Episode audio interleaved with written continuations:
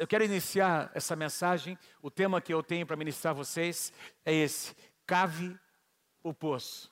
Cave o poço. Quero pedir que você diga para alguém pertinho de você: cave o seu poço, meu irmão. Cave o seu poço. Limpa o seu poço. E vocês vão entender daqui a pouco porque eu, eu coloquei esse tema. Irmãos, nós cantamos nessa manhã. Não há nada, nada é melhor do que Jesus. Ele troca aliás, é, ele torna o luto em festa. E faz da vergonha e torna a vergonha em glória. É isso, não é? Traz a beleza às cinzas. Só o Senhor pode fazer. Esse é o Deus que nós servimos. Espero que você seja desafiado nessa manhã, sair daqui disposto a limpar, a, a remover os entulhos desse poço, não é? Para que você possa acessar as águas vivas que são o Senhor Jesus Cristo. Gênesis capítulo 26, acompanhe comigo essa história, essa linda história que está no Antigo Testamento, quando nós encontramos aqui Isaac vindo morar com a sua família num local onde Abraão, onde o seu pai Abraão havia vivido, vivido muitos anos antes. Capítulo 26, versículo 1. Houve fome naquela terra, como tinha acontecido no tempo de Abraão. Por isso Isaac foi para Gerar, onde Abimeleque era rei, era o rei dos filisteus. O Senhor Abimeleque é um título, não é? Que os reis filisteus recebiam, assim como nós temos o título de Faraó para o rei do Egito, não é?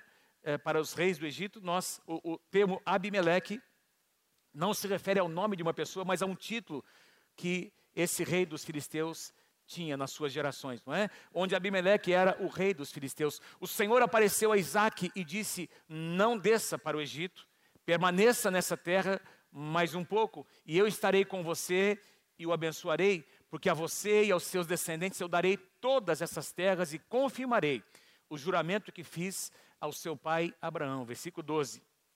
Isaac formou lavoura, semeou naquela terra, e no mesmo ano colheu cem vezes mais, cento por um, porque o Senhor o abençoou. Diga assim comigo, porque o Senhor o abençoou.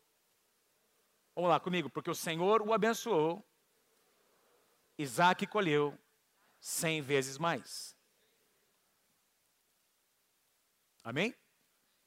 O homem enriqueceu e a sua riqueza continuou a aumentar, até que ficou riquíssimo. Possuía tantos rebanhos e servos que os filisteus o invejavam. Estes taparam todos os poços que os servos de Abraão, pai de Isaac, tinham cavado na sua época, enchendo-os de terra. Então Abimeleque pediu a Isaac: sai da nossa terra, pois já és poderoso demais para nós. Por isso, Isaac mudou-se de lá e acampou-se no vale de Gerar, e ali se estabeleceu. Isaac reabriu os poços cavados no tempo de seu pai Abraão, os quais os filisteus fecharam depois que Abraão morreu. E deu-lhes os mesmos nomes que seu pai lhes tinha dado. E os servos de Isaac cavaram no vale e descobriram um veio d'água. Veio ali é uma fonte de água, logo abaixo de um desses poços que Abraão havia aberto, não é? E os filisteus haviam entulhado. Mas os pastores de Gerar discutiram com os pastores de Isaac, dizendo: A água é nossa. Por isso, Isaac deu ao poço o nome de Ezeque, porque discutiram por causa dele. Então, os seus servos cavaram outro poço, mas eles também discutiram por causa desse.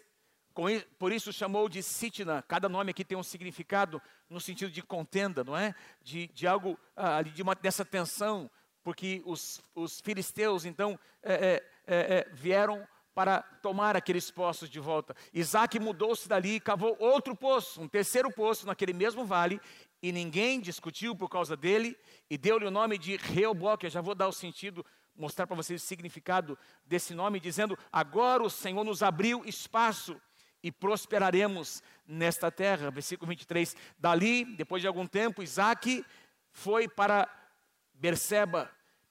Isaac construiu neste lugar, em Berseba, um altar, invocou o nome do Senhor e ali armou o acampamento. E os seus servos cavaram um outro poço. Amém? Irmãos, primeira coisa que me chama a atenção nessa passagem que eu queria trazer a vocês, que eu quero destacar, é que Isaac estava morando num, num lugar, numa terra, não é? Ali na terra de Gerar, a terra dos filisteus, e de repente algo acontece, ele pensa em sair daquele lugar, ele pensa em se mudar para o Egito por causa de uma situação adversa, e Deus diz para ele: não saia desse lugar, permaneça onde você está. Eu tenho te trazido para este lugar. E eu, eu senti de dizer isso para vocês nessa manhã, que você, meu querido, não está nesse lugar por acaso. Deus tem te colocado neste lugar. Deus tem te colocado nessa cidade. Quem sabe alguns de vocês vieram para Londrina, ou seus pais vieram, seus avós vieram. Você nasceu aqui, ou você foi transferido, não é, uh, uh, para trabalhar neste lugar e, e, de repente você criou raízes. E eu, eu quero lembrar você dessa manhã de algo que você já sabe. Foi Deus quem te colocou neste lugar. Deus tem um plano para a tua vida. Deus quer te usar neste lugar. Seja onde for que os seus pés pisarem e as mãos e as suas mãos tocarem, Deus quer usar a tua vida vida para abençoar muitas vidas, muitas pessoas neste lugar. Amém, queridos? É, Deus disse para Isaac: não saia deste lugar, fique neste lugar, permaneça neste lugar. E segundo ponto que eu queria ressaltar a vocês: Deus disse, olha, ah, Deus mostrou, mesmo em tempos difíceis, a seca veio, não é? Aquela, aquela sequidão, como havia acontecido na época de Abraão, veio um tempo de, de muita estiagem, meus irmãos. E aí Deus disse: fica neste lugar. Eles experimentaram adversidades, meus irmãos, as circunstâncias adversas, elas virão sobre nós, basta estar vivo para que elas aconteçam. Mas Deus nunca vai nos abandonar. Deus sempre estará presente. Interessante que Isaac, ele conseguiu enxergar aquela situação de crise como uma grande oportunidade. Eu vou falar sobre isso. Ele semeou numa época de seca. Eu estava lendo esses dias o relato de uma grande empresa que todos nós aqui conhecemos, já ouvimos falar. uma empresa japonesa chamada Kodak, não é? Quem aqui se lembra da época que você tirava fotos naquelas maquininhas, não é? E você tirava aquele filme, lembra? O filme podia ter 12 poses, 24 poses ou 36 poses. Quem lembra, levanta a mão. Pode, pode ser, tem gente que não levantou a mão, mas eu sei que você lembra disso. Vou pedir pergunta. Quem se lembra dessa época, levanta a mão, aquele filme da Kodak que você colocava lá dentro, né? E aí você, você quando ia bater foto, você tirava uma foto só de cada vez para não desperdiçar, porque era caro aquele filme, lembra, gente?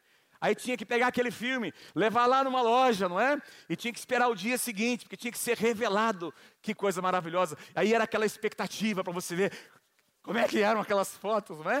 E talvez você tenha algumas dessas fotos guardadas. Pois bem, essa, uma das empresas, uma das maiores empresas que dominavam o mercado de fotografia naquela época, nessa época aí nossa, maravilhosa, era a Kodak.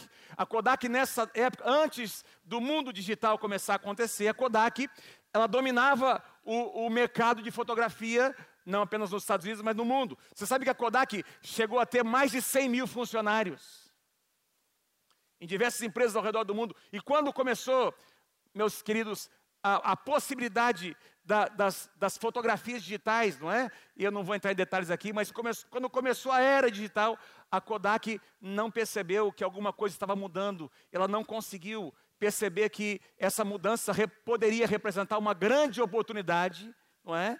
Para que ela foi apresentado à Kodak, foi apresentado aos diretores da Kodak a possibilidade de entrar, de usar sua estrutura para entrar no mundo digital, mas eles disseram: não, esse negócio não vai dar certo, esse negócio não vai para frente. E permaneceram naquilo que eles haviam feito, meus irmãos, há, há, dezenas, aliás, a Kodak tem mais de 100 anos, 120, 110, 120 anos de existência, e eles pararam no tempo, eles não conseguiram enxergar uma situação nova, não é? Como uma oportunidade, não conseguiram se redefinir, se readequar àquela realidade e perderam o mercado. De, de, mais de 100 mil funcionários, hoje a Kodak conta com menos de 6 mil funcionários. Entrou em concordata em 1912, 1900, aliás, em 2012, 2013, eles entraram em concordata porque eles não perceberam o momento. Parecia um momento difícil. Isaac, meus irmãos, presta atenção, Isaac percebeu o momento que parecia ser difícil e ele fez algo que nem, ninguém estava fazendo. Todo mundo estava com os braços cruzados, esperando ah, as nuvens virem, a, a, chuva cair e ninguém semeava, ninguém colhia, todo mundo esperando. Isaac fez algo inusitado que ninguém fez. Isaac decidiu semear naquela terra e a tua Bíblia e a minha Bíblia dizem que ele colheu cem vezes mais no mesmo ano. Por que você está dizendo isso, pastor? O que isso tem a ver comigo? Nós vivemos um momento difícil e todos nós, eventualmente, teremos, uh, poderemos encarar uma crise como uma crise ou a mesma crise como uma grande oportunidade que Deus está nos dando para nós sermos homens e mulheres de Deus naquela situação. Quem está comigo aí, diga amém. Ele formou lavoura, diz lá, versículo 12, semeou, colheu cem vezes mais. E a razão por que ele colheu cem vezes mais é porque ele, ele fez a parte dele, ele se esforçou, ele colocou sua energia, ele se colocou à disposição de Deus e principalmente porque Deus o abençoou. Diga para alguém pertinho de você: se você fizer a sua parte, Deus vai te honrar. Deus vai te honrar. Agora presta atenção. A parte que cabe a você, Deus nunca vai fazer. Vocês ouviram o que eu disse? A, a parte que cabe a nós, Deus não vai fazer. E provavelmente não vai vir um anjo para fazer por você também. É você quem tem que fazer. Diga amém se você crê. Presta atenção. Toda semeadura e colheita tem um tempo, não é? Entre a semeadura e a colheita, tem um tempo. Normalmente demora meses. Sim ou não, gente? Então, eu não conheço essa questão das terras, não é? Quem trabalha com terra, tem gente que tem muita capacidade de falar sobre isso, não é? Mas você tem que primeiro preparar a terra. Às vezes a terra não é uma terra apropriada, ela tem que ser preparada, hidratada, ela tem que ser tem alguns nutrientes que você tem que colocar. É, você tem que escolher a semente. A semente tem que ser semente de boa qualidade. Depois você planta, você cuida, não é? Começa a nascer ali um brotinho, uma planta, ela tem que ser cuidada, tem que ser preservada, ela vai crescer. Esse fruto que um dia virá tem que ser colhido, tem que ser recolhido em algum lugar, armazenado em algum lugar. E eu fico imaginando, meus irmãos, numa época de seca em que ninguém plantava, enquanto é, Isaac e os seus servos estavam ali preparando a terra, arando a terra e plantando sementes, quantas coisas negativas negativas, quantas críticas, quantas palavras, esse negócio não vai dar certo, você está doido, rapaz, o que, que, é isso? O que, que você está fazendo? Quantas palavras, meus irmãos, uh, uh, negativas foram lançadas sobre Isaac, mas Isaac confiava no Deus que ele servia e ele decidiu semear. Ele decidiu semear. E essa é a diferença entre um homem que teme a Deus, uma mulher que teme a Deus e alguém que não conhece o Senhor. E olha o que a palavra de Deus diz no livro de Malaquias, é um dos meus versículos favoritos no, no Antigo Testamento, e fala sobre os últimos dias, fala sobre a, a, época em que nós estamos vivendo. O profeta Malaquias diz assim, capítulo 3, versos 17 e 18, Deus dizendo para mim e para você, porque nós somos o povo de Deus, eles, o meu povo, eles serão o meu tesouro pessoal. Eu terei compaixão deles. Quantos aqui têm sido alvos da compaixão de Deus? Levanta a mão. Quem tem sido alvo da misericórdia de Deus, pode dar um aplauso ao Senhor Jesus nessa manhã? Nós fomos alcançados pelo amor, pela compaixão, pela misericórdia de Deus. Eles, eu terei compaixão deles, como um pai tem compaixão do, seu, do filho que lhe obedece. Então, olha o que ele diz: vocês verão novamente a diferença, vocês verão a diferença entre o justo e o ímpio, entre aqueles que servem a Deus e aqueles que não servem a Deus. Aleluia que nós lemos em Gênesis capítulo 26, mostra a diferença entre Isaac e os filisteus, entre Isaac e Abimeleque, entre um homem justo e um homem ímpio, entre um homem que servia a Deus e um homem que não servia a Deus. Todo mundo teve que contemplar os frutos que Isaac colheu. Eu quero profetizar sobre a tua vida em nome do Senhor Jesus. Que você vai, Deus vai usar suas palavras você fará diferença, as suas palavras farão diferença onde você estiver. Quem recebe, diga amém em nome, de, em nome de Jesus. E até as suas não palavras. Até quando você não disser nada, a sua postura vai dizer alguma coisa para as pessoas. Então vereis a diferença.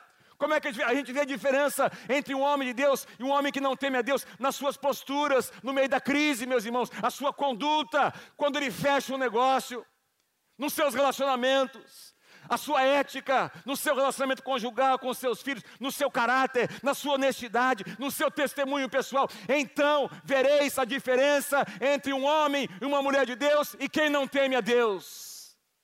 Eu creio, eu creio que você, você é esse homem, essa mulher, que as pessoas vão olhar para dizer e vão dizer: Ah, eu quero estar perto dele, porque esse cara é abençoado, essa mulher é abençoada. Aleluia. 2 Samuel capítulo 3, versículo 1, não coloquei aqui. Em 2 Samuel capítulo 3, versículo 1, nós encontramos uma declaração, um versículo que mostra o contraste entre a casa de Davi e a casa de Saul. Porque Davi já tinha sido ungido rei, mas não era rei ainda. E Saul não reconhece a unção, não reconhece a graça, só que tudo que Davi fazia prosperava. Onde as mãos de Davi tocavam, Deus abençoava. E aí tem esse versículo que diz, 2 Samuel 3:1, Davi ia se fortalecendo, a casa de Davi ia se fortalecendo, enquanto, porém, a casa de Saul ia se enfraquecendo. A casa de Davi ia fortalecendo, de Saul enfraquecendo. Então vereis a diferença. Quem está comigo aí, diga amém a bênção de Deus tornou-se evidente. Tão evidente, começou a ser algo tão, tão, tão, tão lindo, meus irmãos, que diz que Isaac começou a prosperar. Claro que essa prosperidade tinha um propósito. Toda a bênção de Deus tem um propósito. Deus diz: Eu vou abençoar você, Isaac, a tua, a tua posteridade, não é? A tua semente vai abençoar as famílias da terra. E toda essa riqueza que Deus fez chegar até as mãos de Abraão, e depois de Isaac, e depois de Jacó, Jacó tinha um propósito eterno espiritual. Essa bênção chegou até as mãos de Isaac, meus irmãos. E aí, Abimeleque e os filisteus, eles, começam, começam a chamar tanto a sua atenção que eles reagem.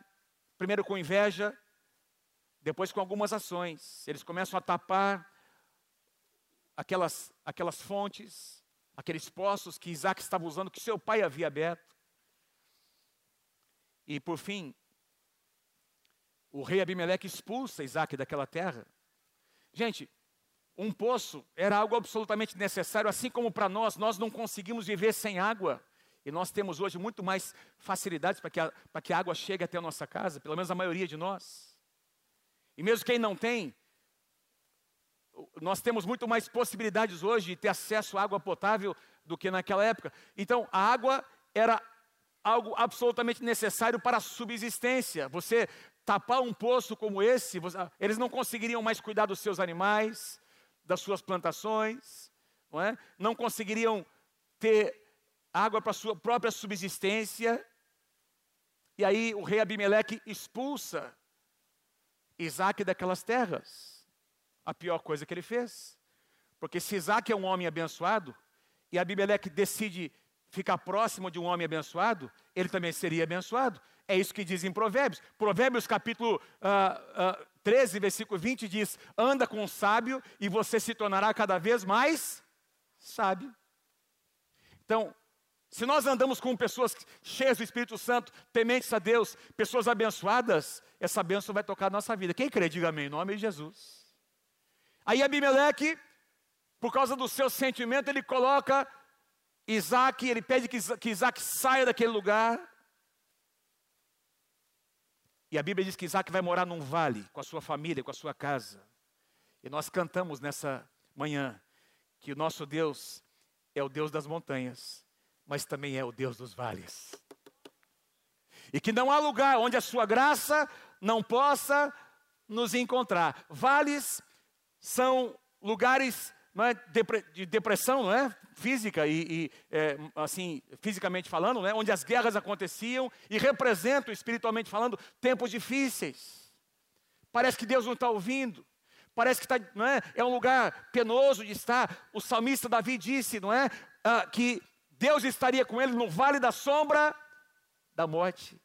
Vales representam lugares difíceis. E aí Isaac sai com a sua família, versículo 19 diz: E os servos de Isaac, eles cavaram no vale, ali dentro, naquele, no meio daquele vale, eles cavaram um poço e descobriram um veio de água. Na verdade, eles estavam desentulhando um dos poços que Abraão já havia aberto, meus irmãos, porque Abraão havia andado por essas terras nas suas peregrinações, ele abriu ali vários poços e foi edificando vários altares. Isaac vem para o vale e ele diz: Não, esse poço aqui meu pai abriu. Ele começa a remover aqueles entulhos e de repente a Bíblia diz que eles descobriram um veio de água que passava embaixo daquele poço. As águas brotaram. No meio do vale, as águas vão brotar para você. Eu vou dizer de novo: no meio do teu vale, as águas vão brotar para você. Existe uma fonte. Existe uma fonte. Eram três poços. Eles abrem esse poço os mesmos filisteus, porque esse vale era próximo daquele primeiro lugar, os mesmos filisteus se, se apresentam dizendo: essa, essa água é nossa, você não pode fazer uso dessa água, porque a, a, a, Isaac era um, a personalidade de Isaac, irmãos, era uma, ele era um cara do bem, entendeu? Ele não era um cara de confronto, ele não era um cara, é? ele podia ter se posicionado, mas ele dá um passo atrás, tá bom, fica aí, não tem problema, e ele vai ali próximo, no mesmo vale, ele vai para o segundo poço. Um segundo poço que o seu pai Abraão também havia aberto. E a Bíblia diz que a água também brotou daquele poço. E aí a Bíblia diz que os mesmos filisteus continuaram contendendo. Opa! E as águas brotaram.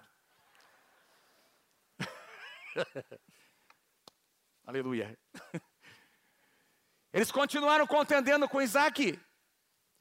Você não, você não pode tomar essa água. E a Bíblia diz que Isaac foi para um terceiro poço. Abriu o primeiro, a água brotou. Tem um veio d'água. Tem ali águas correntes embaixo do poço. Ele vai para um segundo poço que estava ali entulhado, remove o entulho. As águas brotam. Esse poço é nosso. Ele vai para um terceiro poço. Diz que as águas brotaram, mas com esse não contenderam mais. Porque eles disseram: não adianta. Onde o cara põe a mão, onde ele coloca as suas mãos, Deus abençoa ele. Não dá para resistir esse cara. Aleluia. Eu declaro isso sobre a tua vida em nome do Senhor Jesus. Isso vai acontecer com você. Talvez Deus tenha, Deus tenha colocado projetos no teu coração, tem alguns empreendimentos acontecendo e algumas pessoas têm se levantado contra, pessoas que têm o poder nas suas mãos de tomar decisões, têm impedido você de agir, não é? Mas eu quero lembrar você nessa manhã que você carrega o favor de Deus sobre a tua vida. Daqui a pouquinho aquela porta vai se abrir diante de você, porque essas pessoas não conseguirão resistir ao poder de Deus que você carrega. Ele abre o terceiro poço. E com esse, em relação a esse, não houve contenda. As águas brotaram, e aí Isaac dá um nome. O nome desse poço se chamará Reoboque. Sabe o que significa a palavra Reoboque? Significa lugares amplos lugares espaçosos. Aí Isaac diz: finalmente eu cheguei em lugares espaçosos, lugares amplos. Deus quer levar você e eu para esse lugar. Mas Isaac teve que insistir, meus irmãos. Isaac teve que insistir. Eu queria deixar com você três verdades que eu encontro aqui, em tudo isso aqui que nós lemos. Depois eu vou fazer a leitura final de Gênesis capítulo 26. Eu quero deixar com você três princípios, verdades importantes. Número um, as adversidades acontecem para todos. Ninguém está isento. E nós precisamos aceitar esse fato, porque tem gente, tem crente que parece que tem uma postura mais ou menos assim, mas eu sou crente, eu me converti, como é que isso aqui está me acontecendo? Como se, como se nós fôssemos pessoas que, que não estivéssemos inseridas no mesmo contexto, meus irmãos. A Bíblia diz que o sol nasce para bons e maus. Basta estar vivos para que nós tenhamos que enfrentar eventualmente situações adversas, sim ou não, crises. A questão não é se a gente vai enfrentar ou não, a questão é como nós vamos reagir diante delas.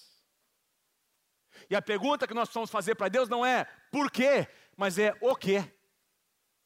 Não é por que isso está acontecendo, mas é, Senhor, o que é que você está querendo me ensinar com essa situação? O que é que você quer produzir do meu coração? O que é que você quer fazer do meu coração? Irmãos, a vida normalmente não é fácil para ninguém, até as pessoas que nascem numa condição financeira melhor, eventualmente vão, vão lidar com situações que o dinheiro delas não vai conseguir mudar aquela situação. Não há dinheiro que pague ou que consiga resgatar algumas coisas, sim ou não? Perdas, situações adversas. Agora mesmo, enquanto vocês estão aqui me ouvindo, sentados nessa cadeira confortável, quem aqui é grato a Deus por essa liberdade que nós temos, por esse tempo maravilhoso? Dê um aplauso ao Senhor. Olha que, que, que benção de Deus. Obrigado, Senhor. Como Deus é bom. Esses recursos que Deus tem permitido chegar até as nossas mãos. Mas enquanto vocês estão aqui me ouvindo, lá no Afeganistão, vocês estão ouvindo a cada há cerca de duas semanas, uma semana e pouco, aí dez dias, o, o Talibã retomou ali o poder daquele, daquele lugar e cristãos estão sendo perseguidos e mortos agora, nesse exato momento, simplesmente por confessarem, por não negarem o nome do Senhor Jesus. Adversidades acontecem nesse mundo que nós estamos vivendo. Mas nós temos um pastor que cuida de nós. Vocês estão comigo aí lá em cima? Nós temos um pastor que cuida de nós. Salmo 23, versículo 1: O Senhor é o meu pastor, nada me faltará. Vamos fazer um exercício nessa manhã, nós, todos nós juntos, levantando. Olha, você está olhando para Deus, levanta as suas duas mãos, dá uma plumada na cadeira, dá uma plumada na cadeira aí, descruze os seus braços, levanta a sua mão e diga: O Senhor. Vamos lá, mais vamos lá, intensamente, vamos lá. O Senhor é o meu pastor e nada me faltará. Eu creio nisso, meu Deus, aleluia, aleluia, eu creio nisso. O Senhor é o meu pastor. Salmo 27, versículo 5. Olha o que o salmista diz: Pois no dia da adversidade, não diz que ela não virá, sim, a adversidade virá, mas no dia da adversidade, Ele, o meu Deus, me colocará no seu pavilhão e no recôndito do seu tabernáculo, naquele lugar secreto, Ele me acolherá e elevar-me-á, elevar-me-á sobre uma rocha. Tem uma tradução que diz: Ele os meus, colocará os meus pés sobre a rocha. Quem é a rocha, irmãos? A rocha é Jesus. Jesus. Isaías capítulo 43, versículos 2 e 3. Quando passares, não é se a gente vai passar ou não, quando passares pelas águas, eu serei contigo, diz o Senhor. Quando pelos rios, eles não te submergirão. Quando passares pelo fogo, não te queimarás, nem a chama arderá em ti. Porque assim, diz o Senhor, eu sou o teu Senhor, o teu Deus, o Santo de Israel, o teu Salvador. Aleluia. Se tem uma coisa que, esse, que essa pandemia nos fez, nos fez repensar, meus irmãos, uma série de coisas. Sim ou não?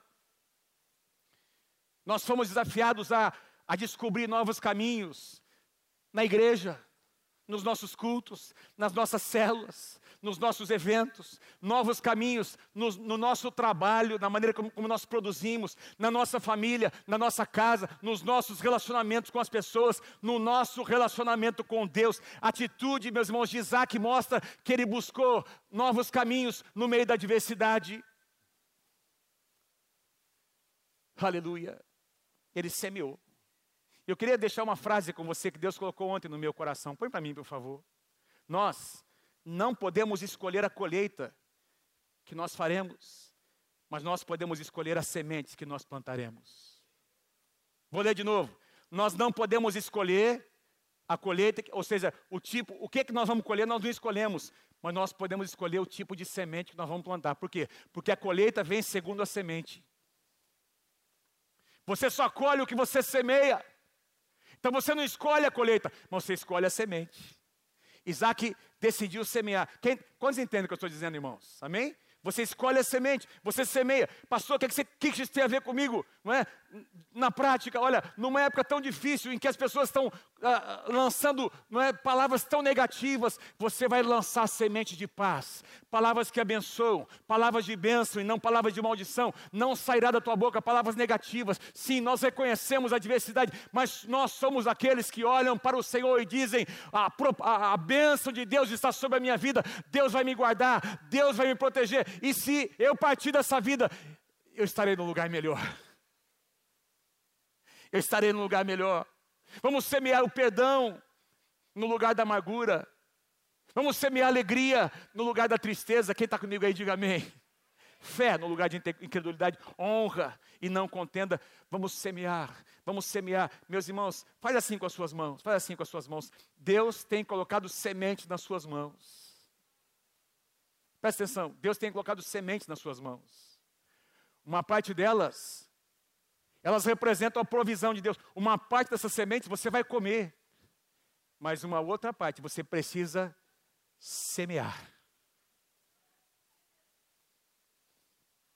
Ah, pastor, mas eu estou colhendo ainda. Eu estou fazendo uma colheita de uma semente ruim que eu plantei lá atrás. Sim, essa é a lei do reino de Deus, o que a gente o que a gente semeia, a gente colhe. Mas enquanto você colhe os frutos de uma semente antiga, de uma, de uma, de uma semeadura ruim que você fez, começa a lançar novas sementes, que você vai começar a colher uma nova colheita abençoada por Deus. Faça isso em fé. E Deus vai te honrar, meu irmão. Deus vai te honrar. Uma segunda lição que nós tiramos aqui é preciso limpar o poço. É preciso cavar o poço, retirar os entulhos. O que você quer dizer com isso, pastor? Eu quero dizer que debaixo daquele poço tem uma água corrente. A água representa Jesus Cristo, meus irmãos. Diz lá em Jeremias 17, 13, é, o profeta diz que o Senhor é a fonte de águas vivas. João capítulo 7, 37 diz: No último dia, o grande dia da festa, levantou-se Jesus e exclamou: Se alguém tem sede, venha a mim e beba. Jesus é água viva. Jesus é a fonte de água viva. Quem pode dizer amém? Jesus é a fonte de água viva. João capítulo 4, versos 13 e 14, Jesus respondeu: Quem beber dessa água aí, para a mulher samaritana, quem beber dessa água desse poço de Jacó, terá sede outra vez. Mas eu te digo, mulher, quem beber da água que eu lhe der, nunca mais terá sede. Pelo contrário, a água que eu lhe der será, se tornará nele uma fonte a jorrar para a vida eterna. Então, acompanhe comigo essa analogia. Presta atenção, olha comigo aqui, irmãos. Esse poço que Jacó estava limpando ali, aliás, que Isaac estava limpando, é o que é esse poço conhecido hoje como um poço caipira.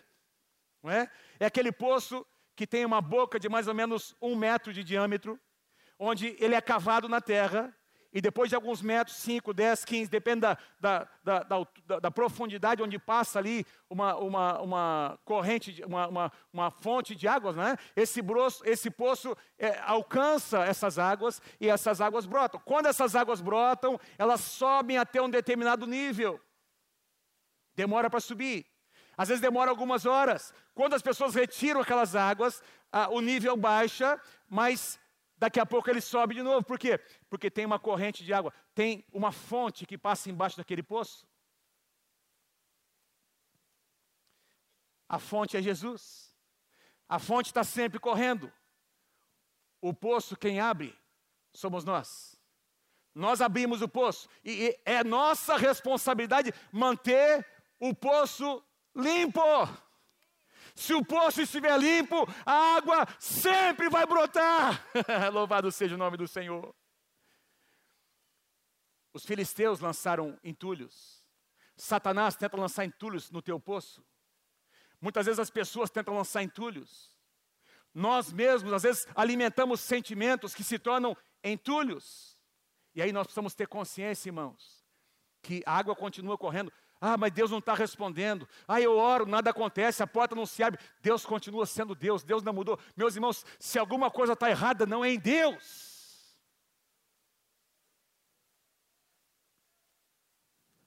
Amém. Se você, re, re, se você remover os entulhos, aquela água vai brotar. E você vai beber daquelas águas. Porque Jesus é uma fonte inesgotável. Amo demais. Em Gênesis capítulo 49, quando fala sobre José. José é um ramo frutífero junto à fonte. Os seus galhos se estendem sobre o muro. Os flecheiros lançam flechas de amargura contra ele, mas o seu arco permanece firme. A bênção de Deus está sobre ele. Qual é a razão? José é um ramo frutífero junto à fonte. Jesus é a fonte. Aleluia. Remova os entulhos, meu irmão. Fala para quem está pertinho de você. Identifique os entulhos. Remova os entulhos. Joga fora. Joga fora. O entulho do ressentimento. O entulho da incredulidade. O entulho da falta de fé, da amargura. O entulho meus irmãos, da, da, linguagem negativa, da indiferença, o entulho do questionamento. Meu irmão, remova os entulhos e a água vai brotar. Terceiro e último lugar, terceira verdade que eu quero deixar com você. Irmãos, vamos lembrar que a bênção vem de Deus. Vou dizer de novo, vamos nos lembrar que a bênção vem de Deus, meu irmão. Quando você for abençoado, aquela porta se abrir, a prosperidade chegar, a bênção chegar até as suas mãos, não diga, foi o meu braço, foi a minha força, foi a minha inteligência, foi a minha capacidade. Eu sou bom mesmo. Ai de Deus! Deus precisa de mim. Não, Deus não precisa de mim, de você. Mas nós temos o privilégio de fazer uma parceria com Deus. A bênção veio de Deus. Eu quero ler com você aqui. Veja, lembra, Abimeleque expulsou Isaac, estou encerrando já, tá? Uh, pode vir, pessoal da música. Abimeleque expulsa Isaac e a sua família daquele vale, e eles vão para um lugar, para Beceba, não é? E eles ali, olha o que acontece em Beceba, eles se estabelecem. Diz ali, nós lemos que eles, meus irmãos, é, é, é que Isaac edifica um altar, ele invoca o nome do Senhor. Aliás, que, deixa eu ler com você antes, Isaías, Isaías capítulo 64, versículo 4. Isaías 64, 4, põe aí para mim. Eu esqueci de ler, essa, de ler esse versículo. Desde os tempos antigos, ninguém ouviu, nenhum ouvido percebeu e olho nenhum viu outro Deus além de ti, que trabalha para aqueles que nele esperam. Esse versículo é para você, meu irmão. Enquanto você trabalha para Ele, Deus trabalha para você. Enquanto você serve a Deus, Deus te abençoa. Enquanto você faz a sua parte, não é? Limpando o poço, sendo uma pessoa ética, agindo como uma pessoa correta, acima da média, Deus está olhando para você, Deus está olhando para o seu coração, enquanto você manifesta o fruto do Espírito, porque você tem uma experiência com o Espírito Santo, Deus está olhando para você, e o favor de Deus vai chegar até a tua casa. Como aconteceu com Isaac.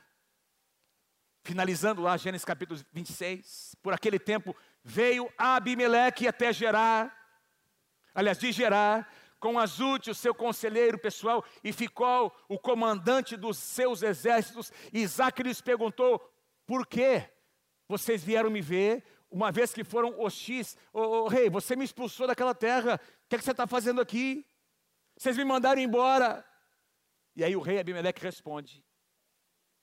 Eles responderam: Ah, Isaac, hoje nós vemos, nós conseguimos enxergar claramente que o Senhor está contigo. Nós vimos que o Deus que você serve, louvado seja o nome do Senhor, Deus é contigo, Deus tem te abençoado. Por isso nós dissemos: vamos fazer aliança com esse homem. Nós queremos firmar um acordo com você, nós queremos estar perto de você, porque nós reconhecemos que se a gente ficar perto de você, a bênção que está em você irá nos abençoar. Lembra de José? A palavra de Deus nos diz que Potifar era um homem pagão, não temia Deus, mas a casa de Potifar foi abençoada por causa de José. Você vai ver isso acontecer na tua, na, na tua realidade. Onde os seus pés pisarem, você vai carregar a presença de Deus para aquele lugar. As pessoas vão reconhecer isso. Eu declaro sobre a tua vida. Quem recebe, diga amém em nome de Jesus. Nós reconhecemos. Olha o que ele conclui dizendo, versículo 28, e eles, eles responderam, vimos claramente, já li, né? Versículo 29, tu não nos fará mal, assim como nada te fizemos, mas sempre te tratamos bem. Trataram bem, eles expulsaram Isaac. Nós te despedimos em paz. Não é bem verdade isso. Mas o que eu quero trazer a vocês é, é o final da declaração de Abimeleque. Agora nós sabemos que o Senhor tem te abençoado. A tradução atualizada diz: agora nós temos convicção de que você é o abençoado do Senhor. Agora nós temos a convicção, nós estamos vendo, olha, tudo o que aconteceu, nós nos opusemos. Você saiu daqui, foi para lá, de lá para outro lugar, você chegou aqui, onde você vai, onde você coloca os seus pés, onde você coloca as suas mãos, tem um Deus que abençoa. Nós reconhecemos que você é uma pessoa abençoada. Obrigado, Jesus. Eu declaro sobre a tua vida nessa manhã que você é uma pessoa abençoada. Eu, eu, declaro que você é um homem de Deus abençoado, que você é uma mulher de Deus abençoada. Você não é como os demais. Então vereis a diferença entre aquele que teme a Deus e não teme, entre o justo e o ímpio, entre aquele que serve ao Senhor e aquele que não serve. Você serve a Deus, você teme a Deus, você é um homem de Deus, você é uma mulher de Deus. A bênção de Deus vai morar na sua casa para a honra e glória do Senhor Jesus.